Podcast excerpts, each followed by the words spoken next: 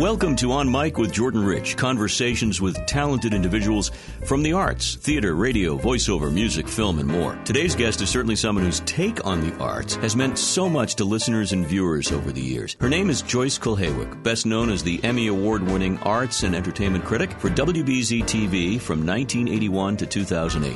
Right now, Joyce is an active arts critic and advocate, a motivational speaker, and a cancer crusader.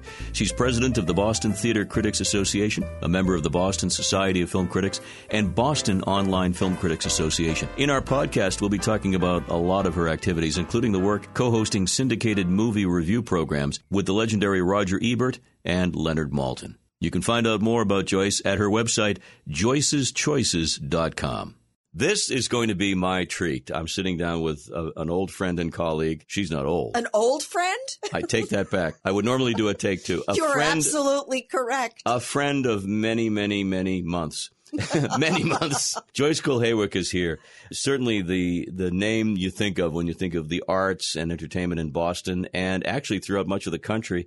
And it's so nice to welcome you here and to be on the other side to allow you to answer a few questions for a change. Thank you, Jordan. Happy to be here. Really Great. Thrilled. You're such a doll. Your schedule these days to keep up with you would require an Olympic gymnast or sprinter. You're very busy. What's your day like? What's a day like? Every single day is different, but my day starts with me sitting at a computer looking at the hundreds of emails that I get every day from all kinds of people, either pitching arts events or actors or movies or theater or people have questions about health and cancer because I'm a three-time cancer survivor or people want somebody to host something or it just goes on and on and on. And so I try to sort that out, and my schedule's like a jigsaw puzzle, but it's at my disposal, so I have no regular schedule.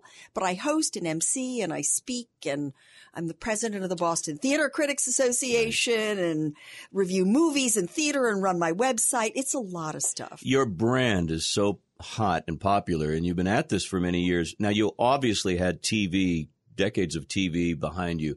But when that ended, and it ends for everybody eventually, you were able to continue and actually almost recreate yourself in this world without TV. You know what's interesting is that the community, and I would say specifically the arts community, never let me go. There are very few voices, I think, for the arts out there. And when all the outlets started to dry up for arts broadcasting, arts news, it isn't just television. There are no arts and entertainment reporters, critics on TV anymore, with the exception of Jared Bowen. Thank God for Jared Bowen on WGBH, but it's not a regular appearance on a regular nightly newscast. So when that dries up and then you've got newspapers cutting back on their critics and all of their arts reporting and adding more sections on food and sports and lifestyle, you have a whole community of artists who have no way to get out the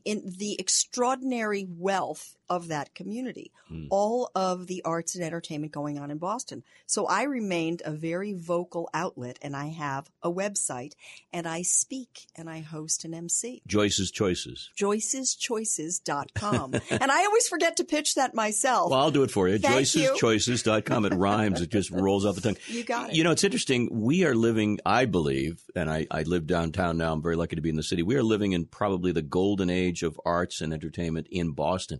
When I was starting out in the broadcasting business, theater was on its downward spiral. Just everything, our dance troupes, our opera, everything has really been bolstered. And yet, isn't it ironic that the mainstream media, quote unquote, locally has not paid attention? Absolutely. The Arts Boston, which is a huge arts calendar in town, did a study called The Arts Factor about 3 or 4 years ago. And they took a look and started to quantify arts and entertainment in Greater Boston and discovered that we have more arts and culture per square inch than any other major metropolitan area in the country, more than New York City. This means anywhere you throw a rock, you're going to hit an artist, a mime, an actor. The mime won't make any noise when you hit him. Exactly. Or a cultural organization. It is huge, adds millions, hundreds of millions of dollars to the economy, provides jobs. So it's a fuel for the economic engine. But we have never been able to really corral this as a force in the city. And there is a grassroots organization now called Mass Creative, and they over the last 5 years has started to do this, tried to show the impact that the arts have. But yes, as the arts have exploded, coverage has dwindled. And this is remarkably and eternally frustrating for the arts community. And yet, I'll say it again, joyceschoices.com. Yes. You found a spot on a beautiful landscape on the internet where people can come and on demand get what they want. It's growing. It's not as perhaps as immediate as the television thing used to be, but it's very, I think, exciting. We're alive at a time when we can reach people in a new way. That's true. I mean, you can reach all kinds of niches of people who think like you and also people who don't think like you. I really miss the platform television because it was huge, it was centralized, and it was visual. It's harder for me to adapt to online because it's mostly written, although it can be visual. But, you know, I haven't got a camera crew, but I guess I've got a phone. I don't know. What can I say? I don't want to go out and shoot this stuff on my phone. You don't need to do that. Yeah, you know, your writing speaks for itself. Yeah, well, it does. Yeah. But I do miss the ability to look into a camera and talk to people directly and know that they're out there and that you can sort of leap right through the screen. It's very direct contact.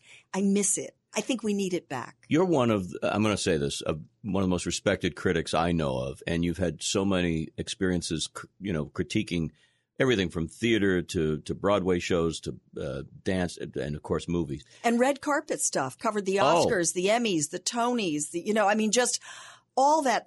That was just I can't even believe I did half these things. My question has always been, do critics, in terms of their writing and experiences, evolve based on life? In other words, absolutely. Would you see a movie when you're 25 or 35 and then see the same movie 10 years later because of what's gone on in your own life or anybody else's life?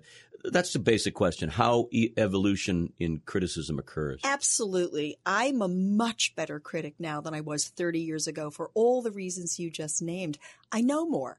I have more experience. I don't have the recall I used to have, but I have an insight and just more of a wealth of experience to draw on so I can interpret what's going on out there. And if the film is worthy, you know, if there's more there, I will see it. I might not have seen it when I was 30. I see it now that I'm in my 60s. It's the frame of reference that I love when I'm reading criticism, and that goes for you, of course, that you're referring to something that's in front of us on the screen or on the stage, but then you're bringing in reference points that I can identify with.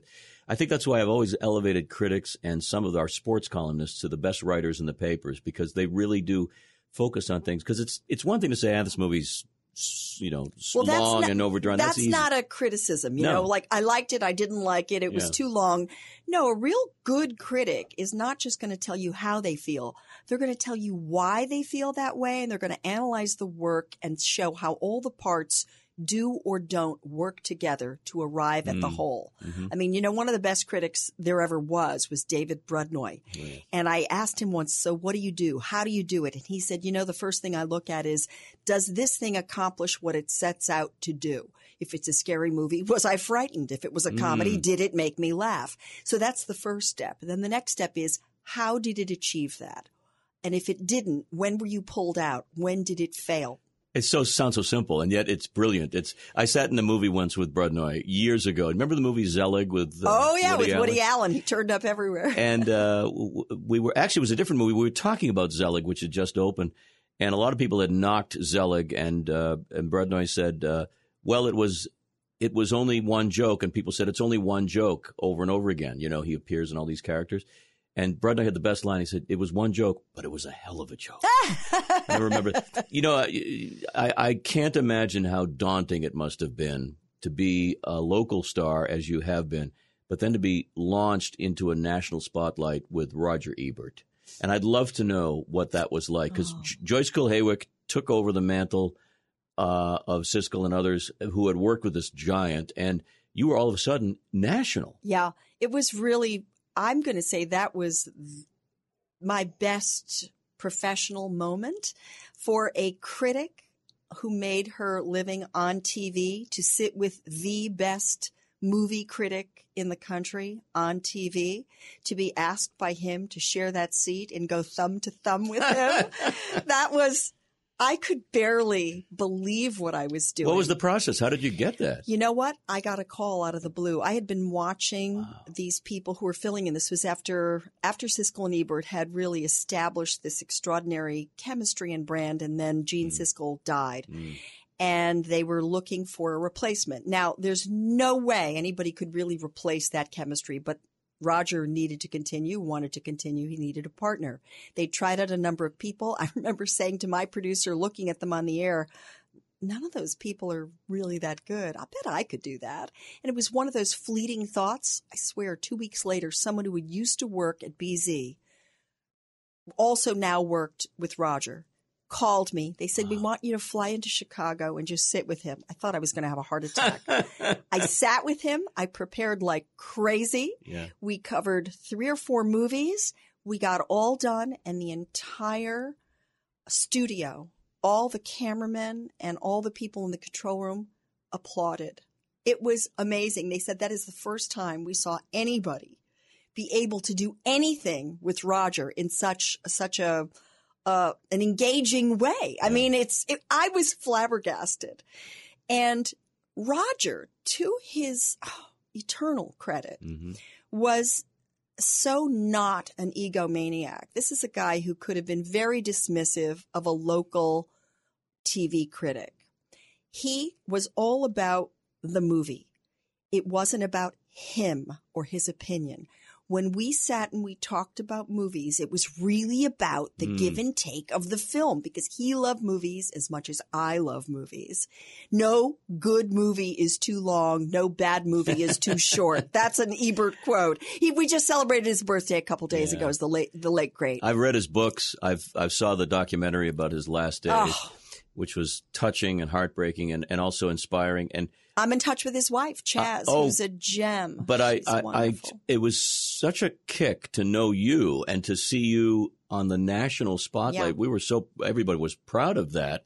And how long did you actually do that gig? I co-hosted on and off with him for about a year. Yeah. And it was a very interesting thing, but it came down to me and another person. And I did not want to move to Chicago and offered to fly back and forth because I was still on WBZ at the time. I remember, yeah. BZ gave me leave to go and do this. They thought it enhanced my brand, his, all of that. Chicago was never going to be my town.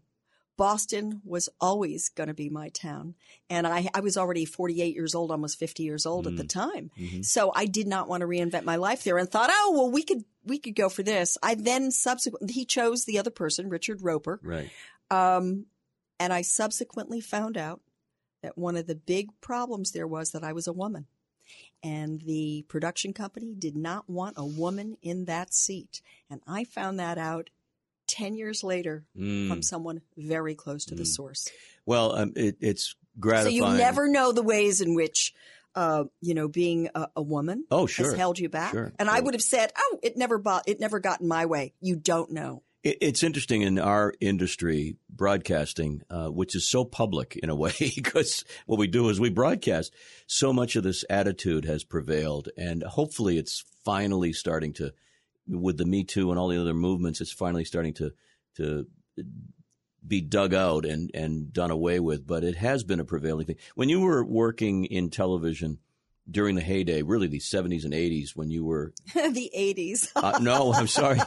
I was around in the 70s and 80s. I started in 78 on Evening Magazine, but I actually got into the newsroom in 1981. Okay. The first arts and entertainment reporter in the country to report on a nightly newscast with that became news, sports, weather, and arts and entertainment. There's no Google at this point. There's no cell phone. Everyone was glued to the TV. There were 3 stations, and I was on one of them. And I always wondered this, and then I found out because I used to work at the same place. How did you do a review at 11 o'clock from a show that just broke at 10:15. Oh, by the seat of my pants. I had to be. Honestly, I was so terrified a lot of the time. I remember calling a friend of mine when this first started in the first year and a half, 2 years. I said, I think I'm going to die from this job. I don't see how I can keep up this pace. I'd come in at 10 or 11 in the morning and not leave till midnight that day. Mm. And finally, they pulled me aside and said, you cannot keep this up. And I had tons of energy, and I was, you know, in my late 20s. We all have tons of energy then. But it was scary, and I just had to focus. Mm-hmm. And people have said to me, you know, subsequently, oh, wow, so glamorous to be in TV.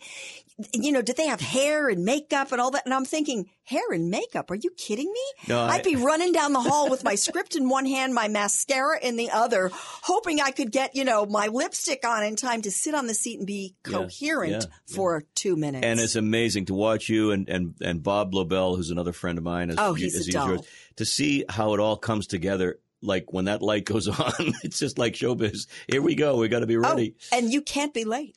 Can't be late.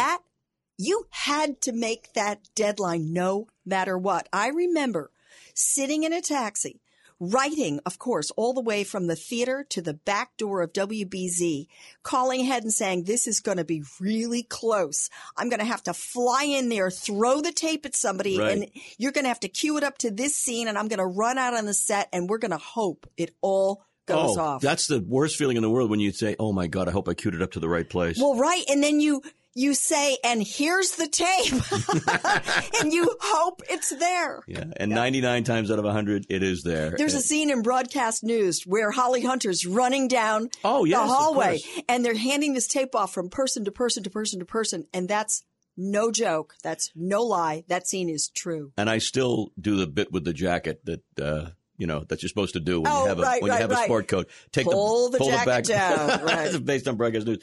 Well, another aspect of your career I think it's a specialty art. Not many people do it, and certainly don't do it well. And we talked about this prior to coming on the air today. And that is sitting down with a celebrity at, say, Symphony Hall on a couple of soft armchairs and just talking about their life and, in a sense, sharing a conversation with 3,000 people. Talk a little bit about that, because that's a unique art form that very few people get a chance to do. It is very unique, and I think it's the hardest thing to try to do. I don't think I'm particularly good at that. I mean, sometimes I think it works for me. Sometimes it doesn't. I'm a much better talker in my own little space. But you're right. You have to establish an immediate rapport with somebody. Ideally, you've really, really prepared. The thing you have to figure out how to do is to then let all the preparation go so that you can have a spontaneous and organic conversation with someone that's real. And you're dealing with mega celebrities. And you mentioned Steve Martin was one example. Gosh. And I've read a lot about him. I've seen him in concert. He's brilliant. But I also know he's a comedian and he's neurotic and all that. You know, it's all written down that he's like this. So what is it like prior to going on stage with a Steve Martin? I had to do a 2-hour conversation with Steve Martin on stage at the Hanover Theater in Worcester. Mm-hmm. It all went off just fine, but it didn't go the way I thought it was going to go. I had a whole plan, and I said, Steve, we'll start with this. We'll go to this. We'll go to this. And he said, mm-hmm, mm-hmm, mm-hmm. And then we got out there, and he took the whole thing, and he said, ask me about this. And I said, well, okay. I got one good joke off, though. I really did. You did? Yeah, I did. This was probably one of the best moments ever. We had a picture of him with that arrow going through his head up on the thing. And I said, what was going through your head when this was taken? The audience erupted. That's and I thought, great line of the day. I had no idea if that joke would land or would just sound stupid. And you killed with it. Yeah. And he laughed. But every time I tried to get him to talk about, he said, no, let's do this. And it ended up playing is very funny, but there was no guiding him. And who the heck wants to guide Steve Martin? There are other people, though, who don't usually do interviews at all. And I'm wondering if that's an even more daunting and challenging issue. You interviewed Marnie Nixon when the Pops did West Side Story. She was lovely. And what a beautiful lady. And behind West Side Story and all these big actors and I remember, who couldn't sing. I remember interviewing her as well. Lovely lady. But have there been interviews where you go in thinking, oh, it's going to be great. And then, oh, my God, it's like pulling teeth. You can't – they just clam up on you. Has anyone – Have you had that experience? I know I've had that experience, and I'm just trying to think. I mean, I've had a few interviews go horribly awry. I once accidentally insulted John Travolta. Well, accidentally? Yeah, accidentally. I used a terminology that set him off. It was when he was doing the movie Perfect, and his career was starting to skid a little bit, and he had a couple of flops. And so my question to him was a very innocent question about how he navigates a world where you can have great success followed by big failure. And I said, so you've had some fabulous successes and some bombs. Well, the word bomb set him off. That was the wrong word for John. It was the wrong word. Not a word he wants to hear this week either as we tape this. Absolutely. Gaudy going down the chute big time. Is it? You know, I haven't seen it. Is it terrible? Barely made $1 million its opening weekend. So. It's too bad. But, you know, I mean, but this is the business we're all in, actually, you know, when you're a performer. So my question was really about how one copes with that. How do you maintain your center? I mean, I think that's a really good question, but the way I asked it wasn't the best. I might have said something like what I just said. He got so angry. He said, bombs? There have been no bombs. And I'm thinking to myself, yeah, what about Moment by Moment with Lily Tomlin? That ought to be awful. But he got so angry, and I said, okay, well, let me rephrase. Well, there was no rephrasing. I ended up saying, okay, well, I think we're done. He said, good, go, leave. Oh, my goodness. And then 10 years later, I talked to him for Pulp Fiction, and he totally didn't remember me. And he was on a huge comeback. Yes. And we had the best interview ever. It's amazing how that works. By the way, before we move on to your personal story, which is, I think, important to tell. Just a little tearing back of the curtain when these junkets occur. Oh, hated them. Here we go. And this, I know a lot about this, but the listeners might find it interesting. A movie is out, and let's say Harrison Ford is interviewed on the Joyce Kulhawik show, but he's actually being interviewed the same day by 15 or 18 or 20. 15. Try 100. Okay, 100. So how do you deal with that? I hated that. These junkets, and Warren Beatty once said to me, they don't call them junkets for nothing. It's really just it's a treadmill. Mm-hmm. You have 5 minutes if you're lucky with the person. The seat is still warm from the person who sat there in front of you. The cameras are all set up. The lights are set. It's your turn. You go in, you sit, hello, how do you do? And you ask the questions that maybe they've heard 30 or 40 times earlier that day, and you're hoping you've got the one question or you have the one spark that they're going to respond to in a different way, and they're glazed over. It's horrifying. Yeah, I've often thought it must be really challenging to see. Maybe I can ask it in a different way, but the 10 people prior to you probably thought the same thing. They did, and there's always certain basic questions that one has to ask. Right.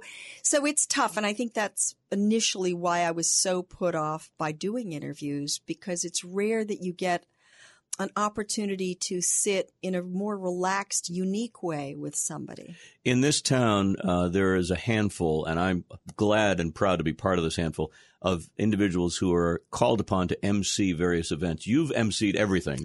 Actually, I really enjoy I do too. MC. Yes, I can tell you are a master at it. I love it. But I wanted to take us back to particular events that you and I worked together on. The Daffodil Days luncheons for the American Cancer Society. Yes. I think we did 10 or 12 in a row. Quite a few. And that brings me to the question, and you mentioned it as we opened up here, being a three-time cancer survivor. A lot of people would keep that quiet. You have not. You've used your publicity, your ability to bring publicity to the world for good. Tell me a little bit about how it's worked out. I saw no percentage in keeping that quiet. I was a public person when I had my first bout with cancer, you know, like a cold. I was about 26, and I was on the air at that time on Evening Magazine. So I had malignant melanoma, which is a very aggressive skin cancer, which we caught in time 10 days before my wedding. I remember that story. Yeah. And it was kind of a miracle. And then 10 years later had ovarian cancer, and then a year and a half after that had a recurrence of that ovarian cancer and chemotherapy and many surgeries, et cetera. And now that's all about 30 years in my past, so it is really a miracle. But all during that time, I was a public person on the air, knew I would be sick, might potentially lose my hair, might look awful, and didn't want to put any energy into hiding anything, and was very well aware and felt very close to my audience that I wanted everyone to know. And I wanted to share that. I can't even, it never even occurred to me to hide this. I think one of the things about being on TV, if you're doing it right, is that you're really yourself. And that it's the difference between being an actor and being a person on TV. Mm-hmm. That an actor inhabits other personalities and beings. A person on TV is ideally trying to always be themselves, true and true. And this is what you try to relax into year after year after year. So I could only be honestly who I was. And that helped me so much because it left me open to be the recipient of such goodwill from folks that I desperately needed to heal, so that the love and good wishes that I got from so many people who I have met subsequently over the years. I run into people who are, at a grocery store or, coming to service my garage or whatever. And they say, I remember when you were sick and I prayed for you, or I sent you something. They're all still out there and I owe them my life. And then when you feel well, you can give all this back. Indeed. It does change anyone who has a disease like that, but it particularly changes people in the public eye. When you can share, it's almost like a burden is lifted, as opposed to trying to cover up. And people cover up all the time, all kinds of things. Yeah, and not everybody is comfortable sharing. Right, right. And it's no rule that you have to. Exactly. And let me be really clear about that. Everyone has to go through whatever they go through. Everybody's got something that they're dealing with, whether it's cancer or depression or it's alcoholism or, who knows? There's so many things that everybody bears, and we all have to figure out our best path toward healing and feeling well. I think it helps to always remember that we're not alone, that we come in alone and we go out alone, but along the way we can have lots of company, and it feels good to share our burdens with other people. Yeah, and I believe that it makes you better at what you do if you really accept it and deal with it the way you've dealt with it. Because I often felt in my own life with my own issues that the empathy gene was awoken. The idea that, okay, I got to stop for a second and think about what this other person's going through, why he's so crabby today, whatever. And that's a simple way to look at it, but it really makes a difference. And your whole worldview kind of changes in that respect. It's a great leveler. I'm so glad you brought that up, Jordan, because it's such a great leveler. When you're lying in a hospital bed and you don't know if you're going to live or die, you're at that edge of mortality, to get really serious here for a moment. And of course, we're always at that edge every day, but you don't always have the gift of realizing it. And that is a gift. Mm-hmm. But when you are at that raw place, it's in that place that you connect with other people, because you realize we are all in that place. Do you also see it in the art that you review? Yes. What I mean by that is I have publicly talked about my own issue with depression in the past and so forth. And I thought it very freeing when I did it on the air, and I opened up all kinds of discussions. But I can look at a film or a piece of art on stage and see and connect in ways I never thought possible, because I've sort of been there. Exactly. And does that influence you when you're not influence you, but is that part of the experience when you're enjoying art? Well, absolutely. I mean, getting back to something you asked me earlier about, are you a better critic now, or do you look at things differently now than when you were much younger?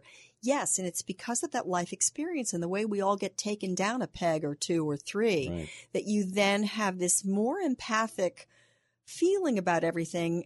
I mean, the arts are really about our humanity, about connecting with what's universal, about what really does lift us up, about what gives us some perspective and insight about the human condition. So the more experience one has, the more one appreciates that, the more suffering you've had.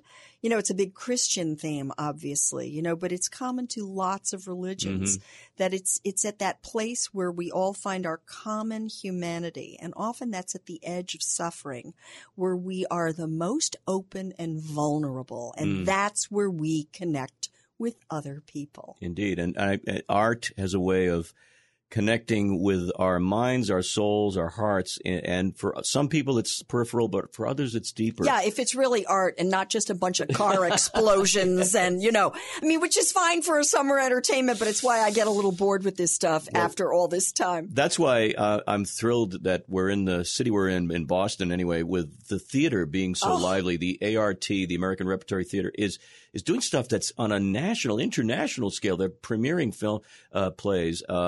The dance troupes in town, the reemergence of the, well, now the Bach Center. Boston Ballet is now a world-class institution. And I remember the BSO, the Pops. The Boston Symphony, the Museum of Fine Arts, I mean, the ICA.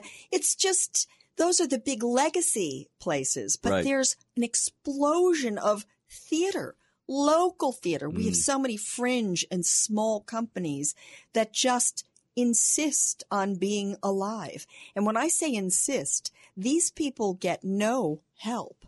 We're talking about actors that you see in a theater that maybe there are 15 people in the audience and maybe the actors are also working two other part-time jobs. They haven't got two sticks to rub together, but they're putting on a play because they're passionate about it. They want to communicate with what the play is about, and they need an audience, and there's just this will to want to express ourselves. And for you, it must be as exciting as ever, I'm guessing, to be part of this scene, to talk about it, to tell their stories. Yes. And to bring these stories. I am at their service. I am their conduit. That's how I feel, you know, as I try to be a supportive critic. I mean, I've got to be critical, but there are ways to do that. So I'm always trying to, support while I'm analyzing. Let's put it that way. But I consider myself and have always thought of myself as a conduit for voices that are out there that are infinitely more creative than I am. I can't write a play or act in a play or perform that way. What I can be is a voice for those people and amplify what they do. Now, according to Wikipedia, though, you do yodel. Now, I don't know. I do. Is that true? Odelote. You do yodel. Odelote, odelo, odelote. Not very well. Where does that come from? Oh, just I love to talk. I love to use my voice. My mother said I spoke early and very clearly. Well, you certainly learned at an early age how to enunciate, and you're still doing it brilliantly. Thank you so much for spending time. And by the way, happy to plug again, joyceschoices.com. Yes, sign up. Follow me on Facebook, Twitter, subscribe, whatever. I've spent no time pitching my website. So thank you, Jordan. I'm happy to do it, joyceschoices.com. And you and I have sort of known each other now for 150 years. 150 years. And I want to go for another 150 and watch you do the brilliant things you do. I'm with you. And I have to say, you have created such a beautiful space in which to talk, Jordan. And that is your gift. Thank you. That's so nice. Joyce Kulhawik, Boston area and national treasure. And we're thrilled. Again, one more plug, joyceschoices.com. Thanks for listening, dear friends. You've been listening to On Mic with me, Jordan Rich, a podcast produced and hosted by Chart Productions on the web at chartproductions.com. This podcast available on Apple, Google+, Stitcher, and all other download platforms. I invite you to rate, review, download, and subscribe to this podcast. And as always, I want to thank you for listening and wish you the very best day. Peace.